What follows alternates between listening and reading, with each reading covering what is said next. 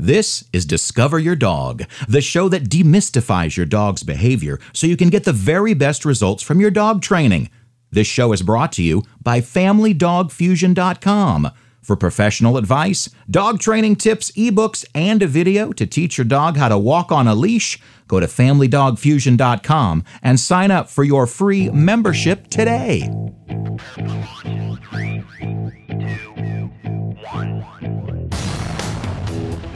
It has been a long time coming, pun intended. And here it is the homework. You know you need to train your dog professionally to create a bond. But that does not ensure your dog will come to you every time. Well, then, what can you do? We would love for you to join our community of dog lovers. Log on to Facebook and search for our business page, Family Dog Fusion. There you will get updates as to what's going on with our dog loving family and friends from all over the world. See events, our travels, or just information that you may need about the podcast, our book, or the new products we'll be releasing. That's Family Dog Fusion on Facebook. See you there. This is Discover Your Dog, the show that demystifies your dog's personalities so that you know how to get your dog to come every time. I am Benny Copeland, trainer of people, behaviorist to the dogs, and just like you, the listener, a dog lover. I know you do not want to hear all of this beginning stuff. I know you want to get to the nitty gritty, and we will. I'm going to go over some great exercises talk about communication, and even give you some day to day things that you can do and create consistency and success when it comes to getting your dog to draw nigh, advance toward, and progress in your direction every time. Things you can do in your home, things you need to practice with your dog and with yourself and things that will motivate your dog and eventually create that willingness to obey in every given moment and every situation. Yes, it is possible, but remember, every dog and every person is different. If you think this is not working for you, it is because you are not willing to do the work. It does take work, it takes practice, and it takes patience. Be willing to put in that WPP work, patience, and practice, and you will have a wonderful dog and feel great about the process. With that, follow me and let's get started. Do you love what you hear in all of these podcasts? Does what Benny say just make sense to you? Well, if you want a more in depth understanding of what it means when we say demystify your dog's behavior, then you need to go to Amazon.com and get Benny's book, Family Dog Fusion. Yes, we named the book after the website because we wanted things to be simple to remember. And most of all, we really want to fuse your dog into your family. In these few pages, Benny has decoded dog behavior He's found a way to make what he has learned over the past 20 years of his life make sense when it comes to communicating with your dog. Also, the great thing about this book is you can mark up the pages, highlight the important stuff, bend the heck out of the spine even if you want to. It's yours. So we suggest to do all those things and then give it away and buy a new book when that happens. Family Dog Fusion on Amazon.com. Get your copy today. First of all, Stop comparing your dog to other dogs. Your current dog is different than that dog that you had in the past, and very different than your neighbor's dog. You are different than your neighbors. They may be willing to do the work, and you're not, or vice versa. Different personalities mean that you have to find out what makes your dog tick. And as long as you keep comparing your dog to other dogs, you will fall into a trap and wonder why what you are doing does not work. Those other dogs were motivated by different things. Plus, those past dogs of yours, they were a lot more perfect in your mind now than they really were in real life. I hear owners tell me all the time how wonderful their past dog was. And then I'll mention some certain bad behavior, and then they go, Oh my gosh, my past dog did that same thing. Let it go. If I have not gone over this yet, here is my rule for calling your dog to you. For every time you call your dog to you for something, you have to call your dog to you for nothing twice as many times. You really want to test your personal awareness when it comes to communicating with your dog? Count how many times you ask your dog to do something in a day. Now, I went over many of those in the last show. You're expecting your dog to come to you or do something many, many times in a day. If you can get your dog to come to you without any expectations or any reward other than your love, your pets, and your affection, then you are well on your way to getting your dog to want to come to you every time. So here is practice number one. Standing only 10 to 15 feet away from your dog, call her to come to you. Now you can only call her for no more than 10 seconds. And if she does not come to you, you have to be okay with it and walk away. Now, for that 10 seconds, you do everything you can to get her to come to you without going to her. How many times are you okay that your dog did not come to you? Never.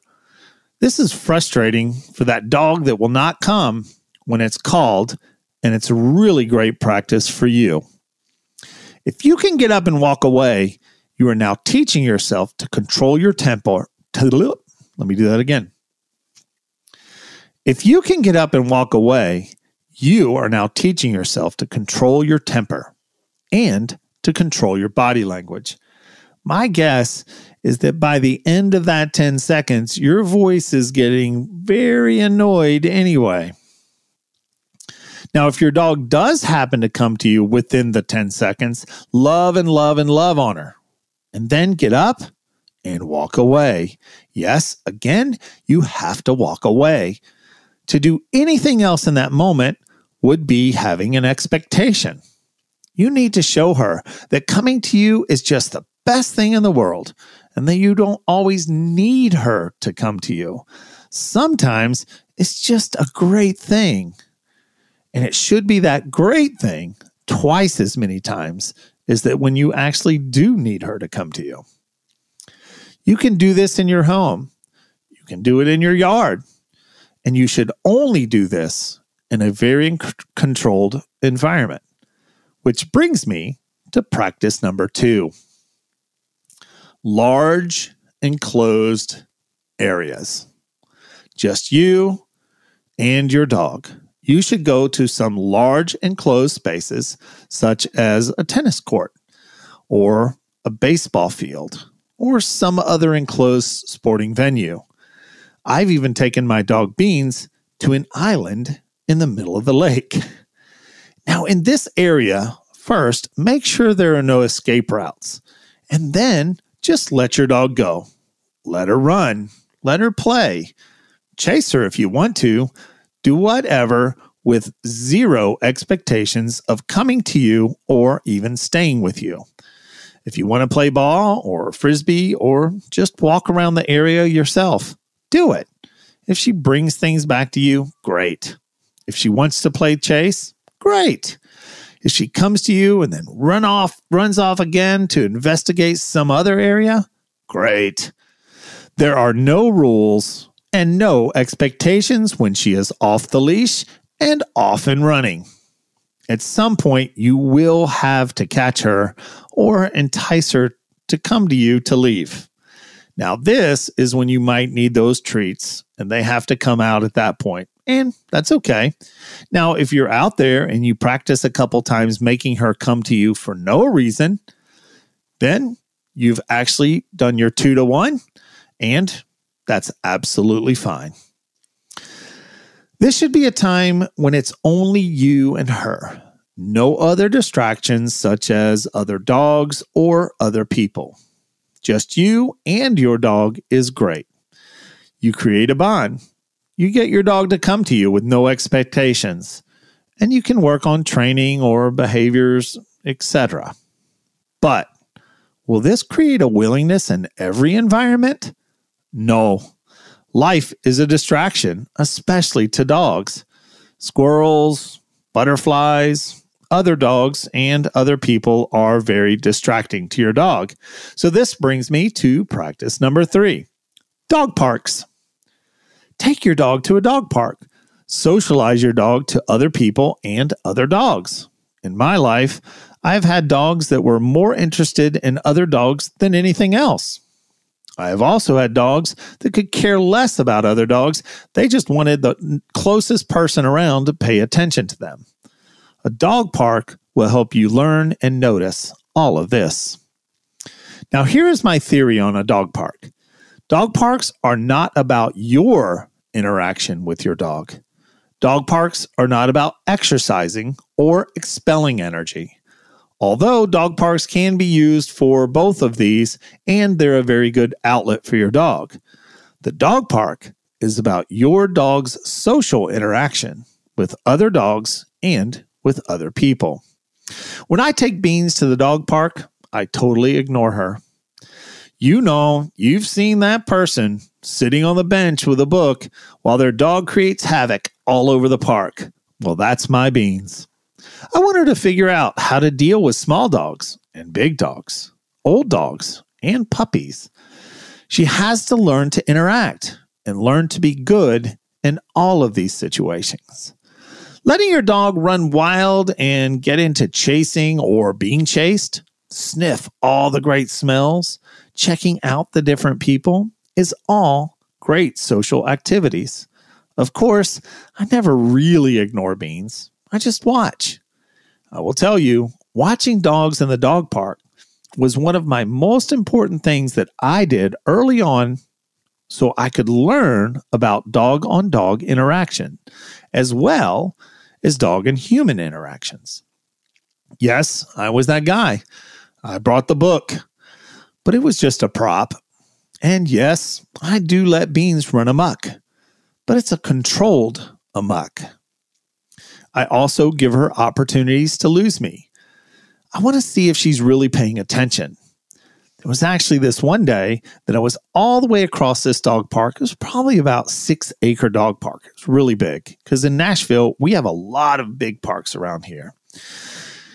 When I noticed that she wasn't paying attention and she had lost sight of me, she actually looked up and I actually saw a little bit of a panic in her face.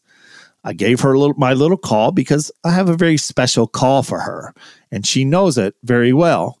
When she saw me, she ran as fast as she could. Now, there are some smaller dog parks that are only really good for about 20 or 30 dogs. You still can use those, but it's a lot harder to get lost in those dog parks, but not in all the social interactions. So that's very good. Now, if she's way out I might call her a couple times just to see if she's listening or if she'll respond. Now, whether your dog responds is not as important as to what your dog does in those situations. If you're calling her and you know she can hear you, or you're at least within range, does she continue to run, not paying attention to where you are at all? Or does she check back every now and then? This leads me to practice number four hide and seek. This is a simple game that you can play in any controlled environment.